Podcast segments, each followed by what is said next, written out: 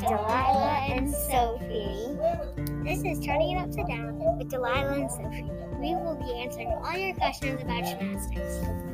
Today's episode is all about girls' gymnastics events.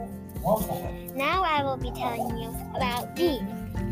So beam is a tall, skinny thing, and you have to balance and you want to keep as much focus as you can on it, because you could get a serious injury from beam.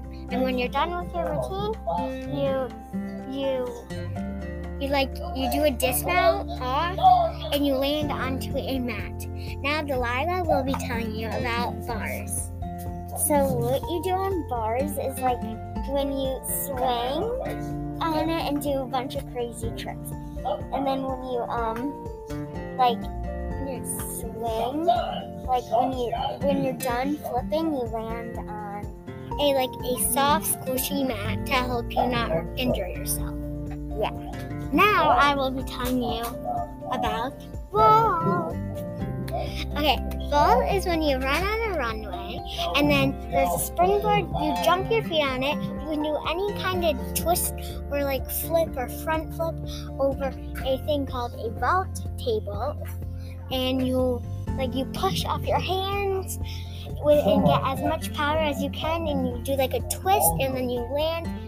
You, you but you can do like any kind of twist or flip like a double pike or something like that then you land on a mat okay now, okay, now delilah will be telling you guys about floor. Okay so about floor when you um when you're gonna flip on like you flip um, on a flip on a mat like like a bouncy tumble track spring yeah. floor. And also when you're doing flips and and crazy stuff, um, there's floor music. That is all, all telling you.